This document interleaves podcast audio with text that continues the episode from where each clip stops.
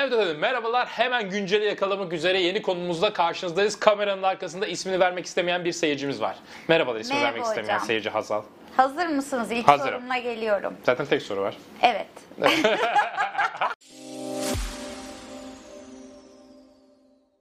Hocam, e, araştırma görevlilerinin giriş çıkış saatlerinin denetlenmesi hakkında ne düşünüyorsunuz? Ben doçent olduğu için kesinlikle katılıyorum. Hepsini kırbaçlasınlar. Bu sadece araştırma görevlileri için değil bu arada. 19 Mayıs Üniversitesi başlattı galiba. Tebrik ediyoruz kendilerini. Harvard'a örnek olacaklar. ya gerçekten yani. Ya, ya, açık konuşacağım. Bu bir rezalet. Şimdi niye rezalet olduğunu ben birazcık anlatacağım. Şimdi 19 Mayıs Üniversitesi bunu resmi yazıyla çıkarttı ve bütün akademisyenleri anladığım kadarıyla büyük ihtimalle profesörleri yapamaz bunu. Ya da doçentler de yapamaz ama yerdoş ve araştırma görevlileri belli ki zorlayacak. Şimdi bu bir saçmalık. Niye saçmalık? En basitinden birçok insan buna belki karşı çıkacak. Hani akademisyenler de mesai uyumalı, o bu falan muhabbet olacak ama hocam anlatacağım tek tek.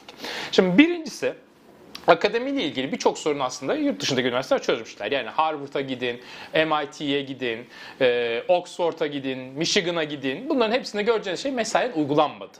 Bunlar bir şey düşünmüşler. Uzun yıllar boyunca bunu düşünmüşler bu arada. Akıl etmişler hocam. Ve demişler ki uygulanmamalı. Niye yapmışlar bunu? Bir zeka var bunun arkasında. Oturdukları yerden bunları mesela uygulayımı onlar da denemişler döneminde. Ama hocam akademisyenlik yaratıcılığı isteyen bir iş. Yani sen bir adamı sabah 9, akşam 5 mesaisinde belli edip bir masanın başına oturtursan o kişinin iyi bir bilimsel çıktı üretmesini sağlayamazsın. Böyle bir dünya yok. Şimdi 19 Mayıs Üniversitesi çok akıllıca bir şey yaparak demiş ki bunlar saatlerinde gelmiyorlar.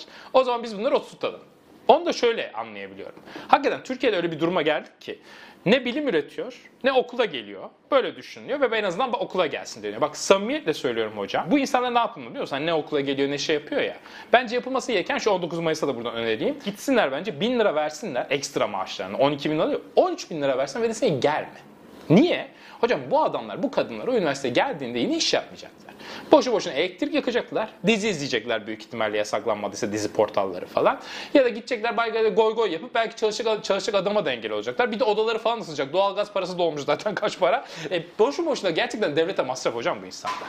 Dolayısıyla bak sistem her yerden bakmıyordu bu arada. Bak deyince baktı. ne okuyor kızım? Bir soru var zaten. bir tane soru var onu okuyup duruyor ya. Dolayısıyla bak hakikaten öyle bir yerden yıkılıyoruz ki siz düzgün insanlar akademiye almazsanız çoğu gerçekten akademisyen olamayacak insanlar akademiye alırsanız bu adamlar ne oraya gelirler ne de üretirler. Dolayısıyla siz de dersiniz ki bunları ürettirmek için masa başında tutturun bari burada dursunlar dersiniz. Onunla da bilim üretilmez hocam. Ya bak ben gittim gördüm Michigan Üniversitesi'nde ya adamlar bırak mesai uygulamayı hocanın bütün zihnini sadece bilimsel aktivitelere verebilmesi için sekreter tutmuşlar. Hem de bir değil iki tane. Finans danışmanı var hocam hocanın. Çocuğunu nerede okutacağını da ayrı danışman var. Bunlar birim olarak kurulmuş. Hocanın kendi özel sekreter dışı birimler var. Ben çocuğumu nerede okutacağım diye düşünmesine gerek yok o adamın. Anladın? Bir saniye bile. Çünkü bütün zihnini akademiye aktarmalı. Ve adama demişler ki hocam ister gel mükemmel bir odası var bu arada gerçekten muazzam. İster gel burada otur. İster git evinin tuvaletinde yap mesai. İstersen git ormanda dolaş. Bu arada aklına şey de çok ilginçtir. Dünyanın en iyi akademisyenlerin hepsi en iyi bilimsel üretimlerini bu arada ormanda falan dolaşırken yapmışlardır. O da çok ilginç. Çünkü bu zihni şey yaptım şey. Ok- Okursun sonra yürürsün başka şeyler düşünürken ortaya çıkar. E, tüm dünya bunu böyle yaparken biz hala oturuyoruz şununla uğraşıyoruz. E, Bunlarla uğraşıyorsun işte. Bu zihniyette bunu yapabilir. Ne yapabilir ki? Peki hocam şimdi böyle açıklıyorsunuz açıklıyorsunuz da daha önce hiç böyle bir şey başınıza geldi mi? Yani bizi, biri size gelip giriş çıkışlarınıza kart basacaksın. İşte eğer sen 5'ten önce çıktıysan gel benim odama ya da idari bir ceza ya da maaşınızdan kesme gibi bir durumla karşılaştınız. Bana kimse bunu söylemeye cesaret edemez kızım. Ben Behçet yanına kadar... ya Allah var bizim üniversitede o kadar düşmedik. Ama bizim üniversitede bir hocam vardı hatırlarım. Hocam değil de işte oradaki hocalardan biri. Ünvanı olan bir insan. O da şey takar mesela. Takım elbise giyme, üzerinde kılık kıyafete bakma. Tamam hani böyle apucuk gubidik gitme de. Ya abi takım elbise giymeyle üniversite başarısı oluyorsa bence o hocamız gitsin şu anda hemen Harvard'a re- rektör olsun. Çünkü çok önemli bir şey buldu. Takım elbise giyerek bilim yaptırılacağını falan düşünüyor. Çünkü kafası öyle çalışıyor. Ve hatta bir tane o hoca bana gelip şey yapmış. Şu düğmem, şu grav şeyin düğmeleri var. Yandan şöyle çıkma düğmeler olur. Gömleklerde ne düğmesi olduğunu da bilmiyorum. Onun bir tanesi ikisi de açıktı bu arada. Gelip beni durdurmuştu koridorun ortasında. Demişti bu ne ya demişti. Bu düğmeleri niye yaptılar oraya? Onlar takılmak için yapıyor. Böyle, bunu, bunu azarlamak için böyle şeyler kullanıyordu. Ya şimdi bu adamın yönetici olduğu yerde kim SSI MSSI yapabilir ki? Yapamazsın. Dolayısıyla zaten Allah var yöneticimiz değildi de bizim koridordaki hocalardan bir tanesiydi. Buradan da selam gönderiyorum kendisine. Ya böyle boş beleş, gerçekten en ufak akademiyle alakası olmayan insanlar belli yerlere gelirse de akademiyle ilgili karar alamıyorlar. Ki çok daha ilginç bir şey var hocam. Akademisyenin çıktısını denetlemek çok kolay. Ya dünyanın en kolay çıktısını denetle- denetimi hocam. Muhasebecinin bile çıktısını bu kadar rahat denetleyemezsin. Niye? Hocam yılın sonunda getirtirirsin. İki tane şey gerekir sana form. Bir, öğrencilerin hocanın ders vermesine memnuniyeti. İki, ki bu birazcık bazı soru işaretleri var ama iki, asıl görevi olan bilim yapması ile ilgili CV'sinin çıktısı. İki tane soru soracaksın hocam. Ömrün boyunca burada çalıştığın müddetçe kaç SS yani dünya çapında makale yaptın, kaç Web of Science atıfı aldın, bu birinci sorun. İkinci de son 5 senede bunları kaç tanesini yaptın? Bu iki soru senin bütün denetimini bir anda kaldırıyor.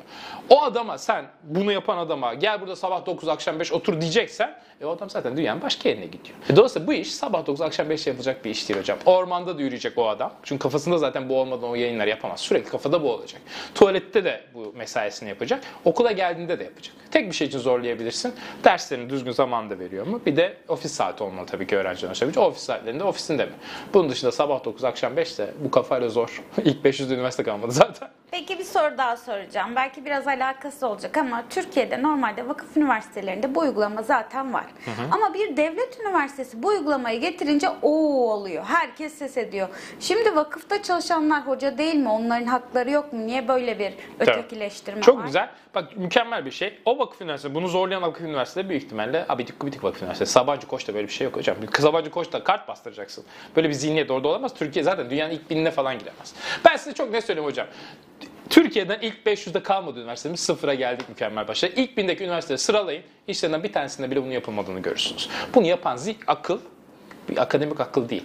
Dolayısıyla vakıfların da böyle yapılan vakıflarda zaten bir üniversite değil, ticarethane olan vakıflarda bu yapılıyor. Ee, bizde de yapılan üniversiteler üniversite değil, e, belki kreş diyebiliriz. Kreşte var hocam bu. Çocukları alırsın sabah 5 akşam 6 kontrol edersin ya orada mı değil mi? Bizim Kore'deki yeni GPS takmışlar dışarı çıktı mı ötüyor. Valla burada önerim o üniversite. Takın akademisyenle bir GPS çok uzaklaşırlarsa ötsün. O zaman teşekkür ediyoruz hocam. Biz teşekkür ediyoruz. Burada asıl amaç o bu şu değil hocam. Üniversite bir yere gelecekse bunun yolu mesaiyle değil hocam. Dünya bunu 150 yıl önce çözmüş. 150 yıl önce çözmüşler bu meseleyi. Çözülmüş ve bir yolu var.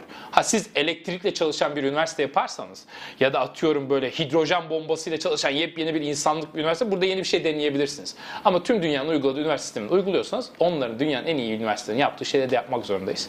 Denetleyeceğiz. Bu denetim dışında da başka hiçbir şey ekstra yapmanıza gerek yok. Hocaları iki şey açılmasını denetleyin.